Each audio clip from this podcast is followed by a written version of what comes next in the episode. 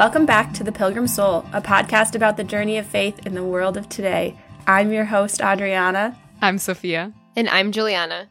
Today, we're bringing you an episode on creation. And our episode was inspired by this year's De Nicola Center for Ethics and Culture fall conference on creation. You know, we all miss the fall conference so much, like mm-hmm. basically the highlight of the year at Notre Dame. So to participate in a very small way with our podcast episode is just such a great joy and gift to us, honestly. Yeah, I love this topic. And speaking about this with you guys today, it feels like a way that God is showing me tenderness because when I think back to my journey of faith, one of the very first times, one of the very first experiences of faith that I remember as a young child was seeing God's love for me through creation. Mm. Um, it was a time that I was on either GS vacation or a CL family vacation. And as often happens on these trips, if anyone has been on them, we ended up outside looking up at the night sky uh, full of stars. And I don't even remember who it was, but somebody told me in that moment that God would have made all of this, the entire night sky, the entire universe, just for me to see the beauty that night because he loved me. Wow. That was, it might sound silly because I was raised Catholic and going to mass and going to Catholic school, but that was one of the first times I ever knew that God loved me. Mm. And now, as my husband can attest, it's something I repeat over and over again every time we see something beautiful in creation. It's an occasion to recall and wonder at God's love for me and the way he's drawn me to himself through the beauty of creation. And there's so many aspects of creation that we can talk about, but for me, this is why it's a topic that really moves me and makes me feel God's tenderness and love for me. Yeah. Thank you for sharing that. That's an extraordinary moment, especially to have at such a young age, like educative, really, in giving you a truer gaze on reality. And I mean, it reminds me of what's been happening to me over these last couple weeks as we've been preparing for this episode, because creation is rarely so frequent and intense an aspect of my life of prayer and reflection and conversation. And so I truly have seen my gaze change on the things outside my window. Like this really annoying cat that comes to hang out outside my window while I'm praying morning prayer, or like in the field that I walk through on my way to work in the morning, or even my own housemates, my own body. Like this awareness of the givenness of reality is rarely this intense. And I'm really grateful to have had this opportunity. Yeah, your story of creation as a teacher just reminds me of a quote I've been praying with in this in preparation for this episode. And it's really simple Saint Bernard of Clairvaux. And he says you will find something greater in woods than in the books. Trees and stones will teach you that which you can never learn from masters. Mm. and it so struck me because in particular in creation for me trees are like such a sacramental aspect of nature. They they always bring me to God. The way they like point upwards and move towards the sun and I suppose not all trees do that, but the ones in Boise do. the changing leaves and I think of the Sisters of Life and a conversation I had with one of my friends, Sister Grace Dominic, and she was just pointing out the red leaves in fall and how the leaves like come into glory as they die. Mm. And that we can see the resurrection in that. They're like burning with fire in this red. And right now is the fall season as we record. So it's again this just like opportunity for me to be invited to see the beauty of giving yourself over freely in death. Wow. And that's a real teacher for us, you know, like exactly what St. Bernard is saying. Right. Yeah, a teacher because it's a sign of the mystery. It's something that calls you further up and further in, yeah. something that points beyond itself. Um, not like, and this is the image that Giussani always uses when he talks about how reality is a sign of God, a sign of the mystery, not in the sense of like a street sign that points you somewhere else. So it's not like looking at the stars. Now you have to think, oh, now I think about God. No, like sign and mystery coincide. Mm-hmm. The sign of creation is the mystery because creation participates in the being of God. This is why, like, all of creation cries out, telling you of the the fact of the creator, the existence of the creator, and as Giuli pointed out, like the existence of the creator for you, who's giving these things to you, who has made this for you, and who has made you for you. Yeah, so I love the image there of the leaves um, turning color because yeah, it's a sign of the mystery. I was really provoked by that too. Sofia, you shared this quote with us just from Giussani the world unleashes a word, a logos, which sends you further, calls you on to another. Like, yes, it's an entrance point and not something separate, but also not an end in itself. Yeah. Which are both temptations to do with creation. I think in particular, I learned this from the Psalms and from Hmm. praying the Psalms, and they help me see creation with a new gaze. It's full of this realization and deep reflection on all of creation in front of God, and God and creation is in this eternal relationship. And we hear all these beautiful phrases like the mountains melting before the face of the Lord and the hills leaping and all of creation not just joining in one voice to praise him and to worship him, but also being subject to him and, and truly held in the palm of his hand. Maybe it's part of modern day society, but we really have, or I especially have lost that gaze on creation. It's so much easier to look at as something to be understood or something to be used, to Mhm. be utilized, to be made productive. And, and I've lost this sense of the mystery and this sense of this back and forth, this dialogue between creation and its creator. Yeah, and therefore also the distinctive place of the human person within creation. Yeah. Like you said, all of creation crying out the praise of the creator, but really, who can articulate that praise but us? We are the only part of Mhm. creation that has freedom. And this is why we're the greatest, in a sense, the culmination, the pinnacle of creation. It's because we are the only ones who can use our freedom to say, you, to this mystery of being who is giving life and continuing to create everything at every moment, or it would fall into annihilation. Yeah.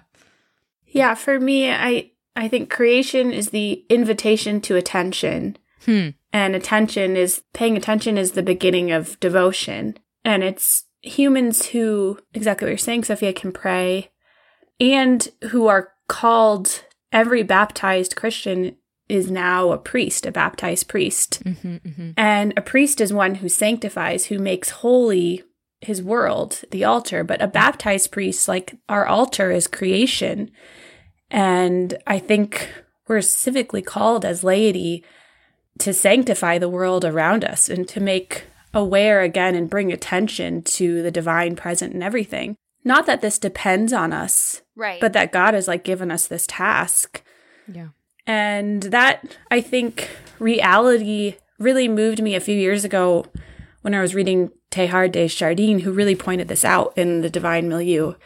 I won't remember where, but if you're ever interested, it has struck me so much that whenever I'm outside walking and praying a rosary, I like to like look at each view or vista that comes before me, each tree, and think like you too are called up into eternity, like through this prayer. Hmm. And that God has like given me this authority in my baptismal priesthood to pay attention to this tree while I'm praying, or pay attention to this pond or rabbit. And that it's like a missed opportunity to to see it as nothing, to overlook it, or to like be paying attention to my phone instead. Wow. That is really provocative. because what you just articulated to me is the Christian concept of respect, of what Giussani calls virginity, of how Jesus possessed the world, the way that Jesus was in relationship with all of creation. Mm-hmm. Respect means looking twice at things, right? So, not looking at them and stopping at the appearance or what they can be for us, but looking twice and seeing the connection to the Creator, to the Father, and therefore treating these things accordingly. And in your case with the rose, like praying in gratitude for that, yearning for a time when all of creation will be when the victory of Christ will be manifest in all of creation. Yeah, that's incredible. I'm inspired because I don't treat creation that way. I don't even treat myself that way. I was thinking as you were speaking about like yeah, this awareness of the contingency of reality, right? That reality is given, it's created, it doesn't have to be. And I think I experienced this most intensely in my own life, like my awareness that I don't have to be. Hmm. I often in the past experienced this in a negative way, especially when I, I struggled with depression and just various forms of self hatred. Just this awareness that a possible world existed that didn't have my presence in it. Um, and not being aware of what greater value there was to a world that had me in it, right? Like what mm. why am I here? But now having encountered, you know, the one who creates me and who decided that it was a good idea for this world to have a Sofia in it, I experience this contingency in a different way, more of gratitude for this inestimable privilege, right? This gift given to me of life. And this is what most helps me have that posture you were speaking of on your rosary walks of respect, of looking twice at things first at myself, like looking twice at myself so that I can, rather than that posture, Giuli, you were talking about before of exploitation and use and control, to instead have a reverence and an adoration for the mystery through an adoration for myself and the glory of God manifest in me. And this is what helps me look at other people that way. Yeah, I don't know if that resonates with you.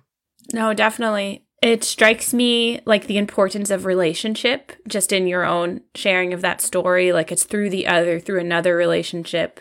Because to me, when you share, what gift am I to the world? To me, that's so obvious what gift you are to the world, what gift you are to me. And that's so often made known to ourselves through the other, like adoring mm-hmm. and reveling in us. And in creation, it must begin in like attention in relationship with creation and in respect, like what you're saying, that double look. And I think the real danger of our modern time and the technological advances that we have is that we no longer need to pay attention yeah to our reality. We're invited to be distracted. And we're so good at instrumentalizing. Yeah. What strikes me in what you shared, Sofia, and what you're saying too, Adrianna, is it goes back to our freedom. We are free in our gaze. We're free in how we respond to this reality, the vastness of the world and the fact that it would be perfectly fine without us. And yet God chose to create us from nothing. And it reminds me of a passage from one of my favorite books, The Lord. Oh, yeah. By Guardini. Mm. He's talking about a philosopher. I don't know who he's talking about, but he's talking about a philosopher who essentially posits that the vastness of the universe and the world is proof against Christianity because it demonstrates our basically insignificance. And he turns that on his head and says, no, that's a, exactly the opposite. The vastness of the world demonstrates God's love for man because is precisely our insignificance that makes us as you were saying, Adrianna, he doesn't need us. And yet he stoops down to take on his nothingness himself. And in doing so, he shows that the human heart, I think he's in specifically, Guardini is reflecting on the bereaved mother who was crying and Jesus brings her son back to life. That episode in the Gospels demonstrates how the mother um, and her son were worth more to Jesus, were worth more to the creator than all of the galaxies and all the stars and the sun and the moon. That he created those things and they are good and he rejoices in them, but that he's a God of hearts. Mm-hmm. He's a God that pursues our human heart. And, and those miracles like that in the gospel shows that God's love for us he he bends the natural law in his love for us. That's how great it is this is really powerful to me because it shows the importance of our gaze, of paying attention, because we could look at this in a way full of poverty, like that philosopher, and say, well, that just shows I'm nothing and it, the world doesn't need me. And we could despair because we are nothing. Or we could say, that's a, that. How great I must be. Mm-hmm. Yes, mm-hmm. yes. And how beautiful it is to be loved into existence and to be sustained. And yeah. That's amazing. Yeah, what you're saying reminds me of Giussani in the beginning of Generating Traces. And he just opens with Psalm 8 like, what is man that you should care for him, mortal man that you keep him in mind?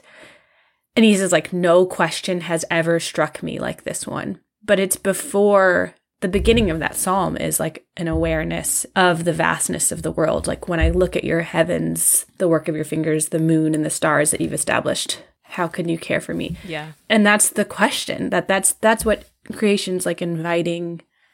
It strikes me that it sounds like this philosopher came to that question too, and that there is like a pathway in our freedom to despair or towards relationship. Yeah. I see the same dynamic in neuroscience, the extraordinary complexity and beauty of the brain. From one single brain cell under a microscope that I remember during my time at the National Institutes of Health when I was doing a lot of imaging work, just the way that time would fly by looking at these cells under electron microscopy because they would just glow with these incredible colors and textures and organization and but even like the whole brain itself, the magnificence of the way that our embodied being takes shape with beauty. There's a way to look at this and say, like, the conclusion is nihilism. Like, therefore, this is all that there is. Everything that we see at higher levels of reality, all of my desires, all of my encounters with others, my beliefs, it's all reducible to just what I see on this level of complexity. And so there is an essential step, Adrianna, as you're pointing out, like we need to choose to use our freedom to say you to the one who's creating this. It's not enough to stop at the beauty of creation or the complexity of creation or the order of creation, but to be able to address directly the mystery, who is not, Giuli, to your point, the mystery of creation and the mystery of redemption go together. Like this creator who gives us everything, gives us life in every moment, was not content for us not to know him with familiarity, like face to face. And this is why he came. And this is why he raised that widow's son. And so yeah, for me to our episode about the church, which was the last the last episode we released, this is why we need the church because how else are we going to learn to recognize him and to say you to him but through his continued presence with mm-hmm. us. Mm-hmm. Yeah, that moves me to just the question of like what ethics makes itself aware in the ontology of creation or like how does creation itself ask us how we ought to live before it? Mm. Like in discovering this nature of being, what new behavior then is like born in us. Mm-hmm. Yeah, that's that's a good question. I think one thing that came to mind as I was preparing for the episode is this fact of like creation is yes, beautiful, orderly, complex, but it's also fallen. And I really see this even in the most magnificent backpacking trips or adventures through the wilderness with me. yeah, Giuli and I have done a lot of them. like you still see, I don't know, you're like there have been moments where we have been close to freezing to death or um, where we thought a bear was going to attack us Yes. or or even like you and I would be irritated by each other or something like that. You see the fallenness of creation. And I'm thinking especially in the wake of Hurricane Ian that recently hit the United States that it's very clear that creation has not yet been led back by Christ to the hands of the Father in totality. He has won the victory, but that victory is yet to be fully realized. It's still in a sense enslaved to powers that that are not God. As St. Paul says, it's groaning in expectation of the glory that one day is going to be revealed. And so to your question, Adrianna, like I think our task is to participate in continuing to spread the victory of Christ in creation. And so this means having that posture of respect we talked about earlier, of looking twice at ourselves and at each other and at creation. And so not instrumentalizing others or exploiting the material and the resources of the natural world, but treating things as signs of the mystery destined for the day of Christ's glory, you know, when everything will show him transparently. So what does that mean like practically? But but yeah, opposing this culture, the throwaway culture that Pope Francis talks about, that the soil and the water and the air and species like these don't exist to serve us. Mm-hmm. And so to work against the depletion of these resources and climate change and the loss of biodiversity and also the ways that this impacts disproportionately people who are poor and vulnerable and but it also means like a change of heart in our culture to learn this virginity towards one another, of not exploiting one another, um, of not being indifferent to one another, but looking at one another according to our destiny. Those go hand in hand. And so, I guess if I were to summarize it, what ethical behavior follows from this ontology of creation, I would say it's charity, it's love. Yeah, Sofia, that's beautiful and and that really relates to my reaction to your question, Adrianna, which was that experiencing creation for me, it reminds me that everything is given, including my own life, and that I will die, mm-hmm. that my life is temporary and short. And what is that an occasion for? But in addition to love and charity and pouring out myself for others, it's an occasion to humility and gratitude for what is given to me and just a simple acceptance of that every single day to wake up and realize it's all given. And I, I think in addition to the throwaway culture, we have our materialistic consumer culture. And I yeah. can easily start to see myself as the consumer and everything else in my life, the good that I'm entitled to, that I can use as I wish and then get rid of it when I want to. And instead, it's a fundamental flip to see it instead as given to me, a pure gift, gratuitous. And when I'm able to live that way, that changes everything. That changes how I treat others, how I treat myself, how my entire posture towards life, my posture towards death too. Um, mm. Death is not something to be afraid of, but that too is given to us, and it's it's a product of the brokenness of the world and of mankind. And one day there will be no more death, but before that day, all of us will have to die, and that can be scary. And and uh, you know, I know you did an episode on on death, Sofia. That was so helpful. But I think the proper gaze on reality rids us of this fear, yeah, um, and makes us free. Mm. Yeah, thank you. I think that's critical. I think that's critical because death too is a step on this path of returning to the way that creation is meant to be, is groaning to be.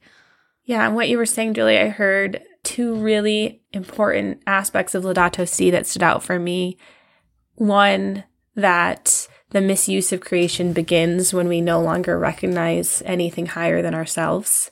Mm-hmm. And what presupposes the recognition of gift is that there must be a giver.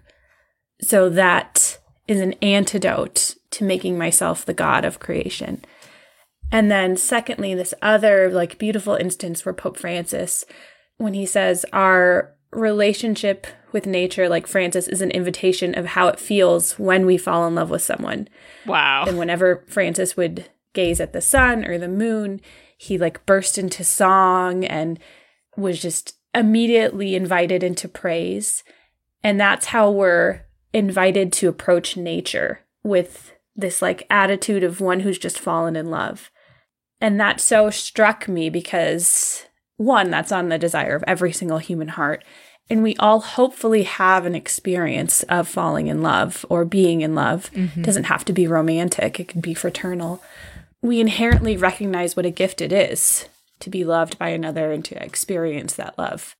I think also like when I think about the the ethics invited in creation, I'm also just like brought back to Genesis 1 and 2 mm. when Adam is given dominion and stewardship over the animals and given the authority to name them and what that means as like our responsibility before creation. It just always really moves me that we're not called to be masters, yet we're given authority now and authority as God has authority, as the loving Father. Yeah. In Jesus lays down his life for us. We're called in some way to like make sacrifices before creation, sacrifices before the beauty that we see, to preserve, to not consume and discard like nothing. I think what drew me most out of reading Laudato Si, one, there's like the tendency towards maybe despair and helplessness because it's such a global encyclical and there's yeah. so much invitation to international aid that I feel helpless before. That like I don't know how I can affect anything from Boise, Idaho, but but I'm given dominion over my house mm-hmm. and my backyard and my family and our dog Fritz and like how can I live with this creation that has been given to me and I have dominion over and live as like a steward of that. And how can i do that as i'm like cultivating a garden in my backyard or even see that as i'm cleaning my kitchen mm. and creating order in like an often chaotic space of dirty dishes and food on the floor or whatever. Um, but every time i'm cleaning to see that as like an opportunity of being a steward of creation for the lord. So i guess those are really small but for for me like ways that I can bring this ethics into my everyday life. That's amazing because it's very clear to me in the way that you laid out these points from Laudato Si that struck you, and then your response that the temptation is either to treat creation as God, which it's not. It's a sign of the mystery. It's not the mystery of being, you know, itself, or to treat ourselves as God. Both of these are separating, right? Sign and mystery. Like it's not treating creation according to what it is.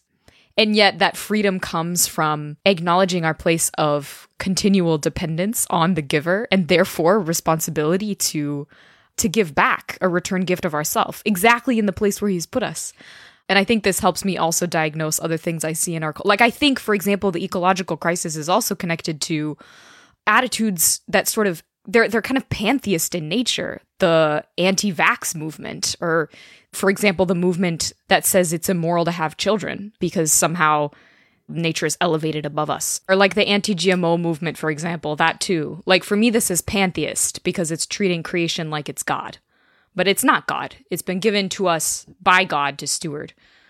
And so, an essential dimension of our relationship with the mystery is using our energy to move all things towards the good. That's what Giussani defines work as.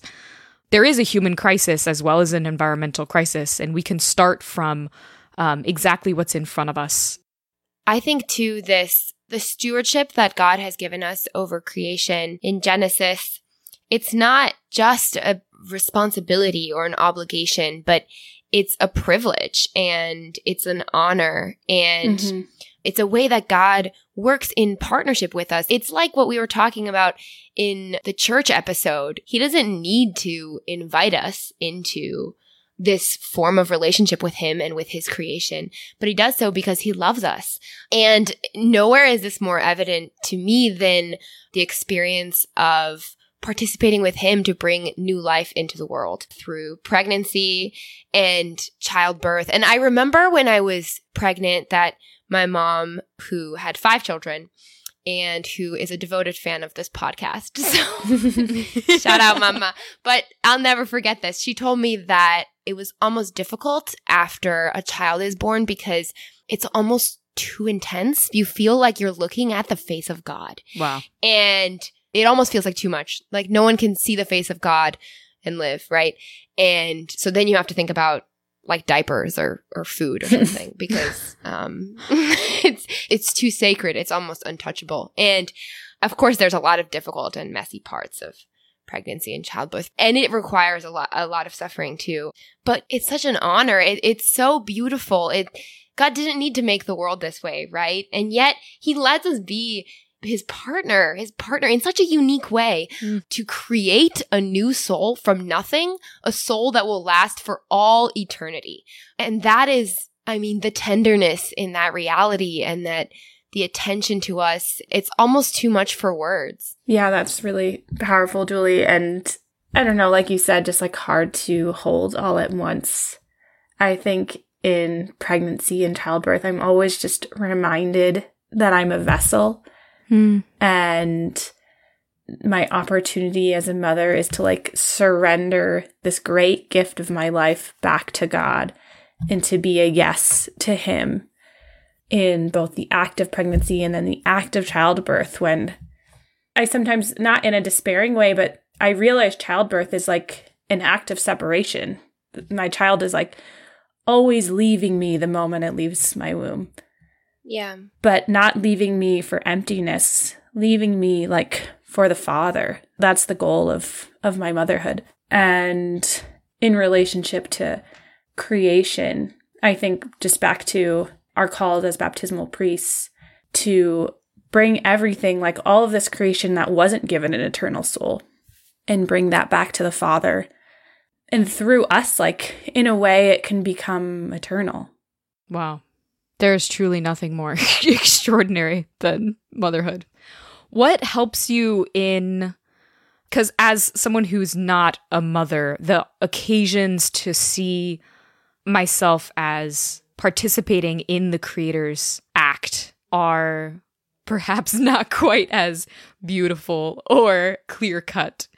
Though, Adrianna, as you said, it also takes shape in the simple things like cooking a meal for someone or cleaning the house. Mm-hmm. So, what helps you, Adrianna, used the phrase once on the podcast, I think on our episode about poverty, to hold your children loosely, to see them exactly as you were describing to Giuli, like as belonging to the Father.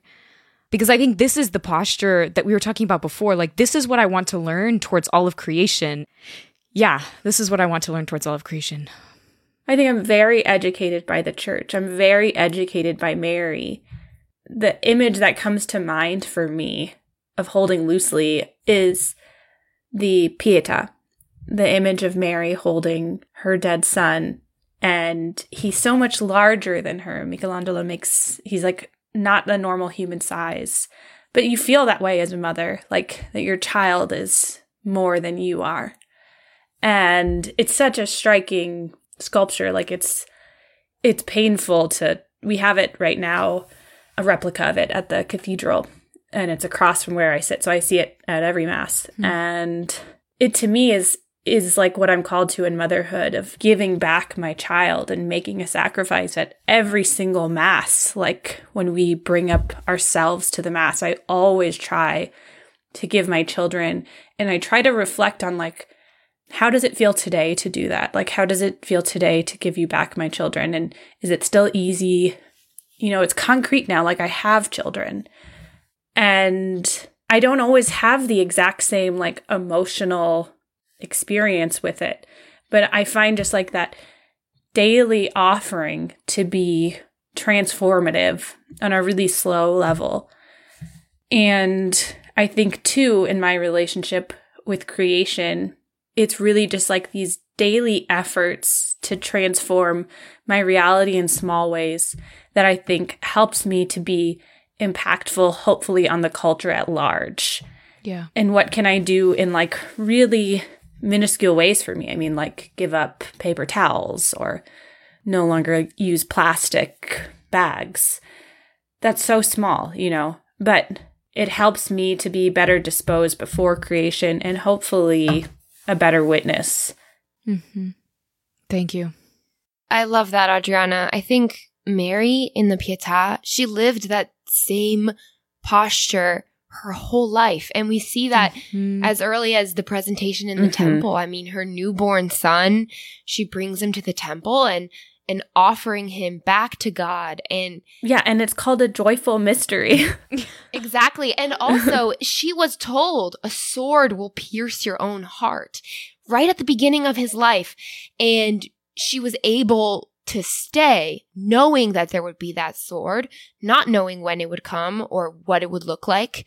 And so, yeah, I think that there's this model proposed to us for our relationship with children, most obviously, but everything in our lives, our spouses, our vocations, our work, the world. Yeah. And the church proposes this. Jesus and the Holy Family propose this to us. And then my experience has been coming up against my own limitations and verifying that the only way to freedom and joy is through surrender. And so, I mean, right from the start, when we wanted a child, God didn't give us a child right away. Right from the beginning of my motherhood, I had this reminder, which I very much need given my personality, that it's given, it's not mine, and it's not mine to control or generate and then after Elena was born, I had Sofia was there. I had great difficulty feeding her. Again, like another one of my limitations. And I was miserable until I was able to just hold on to the presentation in the temple and try to live that every single day. That mm. finally freed me mm. from my anxiety and the heaviness that I felt and the darkness that I felt. That freed me. And so now I'm tempted every single day back to that posture of control and what's the word? Like manipulation. But I'm able to, I, I don't know. It's just like everything. I verified that the proposal was true. And that's what keeps me faithful today and, and keeps me coming back every time I fall. Mm-hmm. Oh my gosh. I'm so grateful for your friendship and for the podcast because wow, I really need to ponder those words. So glad they're recorded. Um, I'm really grateful for for what you both shared. I think there's a lot in there for me to learn. I'm reminded of a a line from Péguy. I was reading some of his poetry last week and or no, a couple weeks ago on the Feast of St. Louis.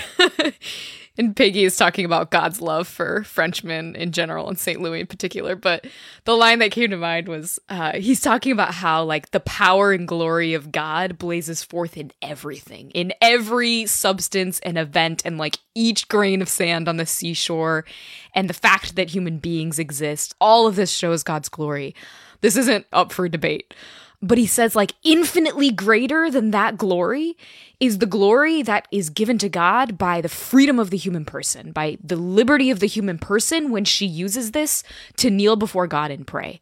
And to both your points, like, I think I see this most clearly in Mary, right? That the glory of God is in because she was sinless, but she had freedom. She chose at every moment of her being by this singular grace that was given to her to affirm God. And I see this in both of you in your in your maternity, choosing to use your freedom to affirm him. The glory that comes from that is such a gift to me and to your families and to everyone in your community and this is what it means that the human person is the pinnacle of creation. This is something that makes me care more for the environment, not mm-hmm. less. Like yeah, because that is the most glorious expression of the identity of the human person is to kneel before God and pray. Is that posture of the of the presentation. Yeah, thank you, Sofia, what you say about Péguy. I think that is a really beautiful stopping point for today to just marvel at creation and recognize the splendor of God made present to us. I just want to say I really appreciated our conversation today and I'm really grateful, as always, to the Center for Ethics and Culture for providing us like such provocative topic as they do in the fall conference to ponder and marvel and like know God better through. Yeah. And I feel like I'd be remiss, Sophie. I don't know if you were going to say anything to n- not mention the podcast episode you did with de Nicola Center for Ethics and Culture. Yes. It's on their podcast called Ethics and Culture Cast. And the episode is titled with your name, so it's very easy to find, but we'll also link it in our show notes. I listened to it with my whole family when Damien and I were in Alaska in the car. It was really beautiful and such an occasion for joy for my mom, my dad, for Damien, for sure, and me. Thank you. Do uh, either of you have a media recommendation for today? I do. Before I forget, I first wanted to do our first ever like formal podcast shout out Oh. because I was recently in Florida and had the privilege of meeting some podcast listeners who are beautiful human beings. Jade, in particular, I met at School of Community and promised her that I would shout out her on the podcast next time we recorded. So, Jade, this one's for you. But for all of our listeners, I have a media recommendation. I would invite you all to listen to Morten Lauridsen's Lux aeterna, which is actually a requiem um, in line with our reflections on Our Lady, but is a beautiful choral work, provocative because I would encourage you to look at the lyrics as well when you listen to it. But because it shows that the origin and destiny of all things, of all of creation, is in the embrace of the Father. And so, as you were pointing out, Adrianna, the truest human action becomes offering, offering of our life and begging for this existence to continue and to be brought to its truth. It's just a stunning choral work. So, I would invite, yeah, all of our listeners to listen to that. What about a monthly challenge? Yeah, I have a monthly challenge idea, and it's to just consider one way in which you can practice good stewardship and dominion in your own environment. And in thinking of this, I just thought of like some examples, like cultivating a garden or growing a house plant from seed or a start if you don't have the opportunity for a garden. Um, even just like cleaning and organizing your workspace. And that can help you like take account of what you have so you're not over purchasing also thought of like buying only secondhand clothes or even downsizing your closet. The options are endless One definitely suited for each particular situation in which we find ourselves. So, perfect. yeah Thank you all so much for joining us. It is always a joy. Uh, if you want to reach out to us, you can find us at Pilgrim Soul Podcast at gmail.com. We have a website, we have an Instagram. We would love to hear from you. If you enjoy our podcast, please rate and review. It helps people find us and share with a friend. Uh, know of our prayers for you, and please pray for us too. Amen. And we'll be back with you next month. Thanks, everyone.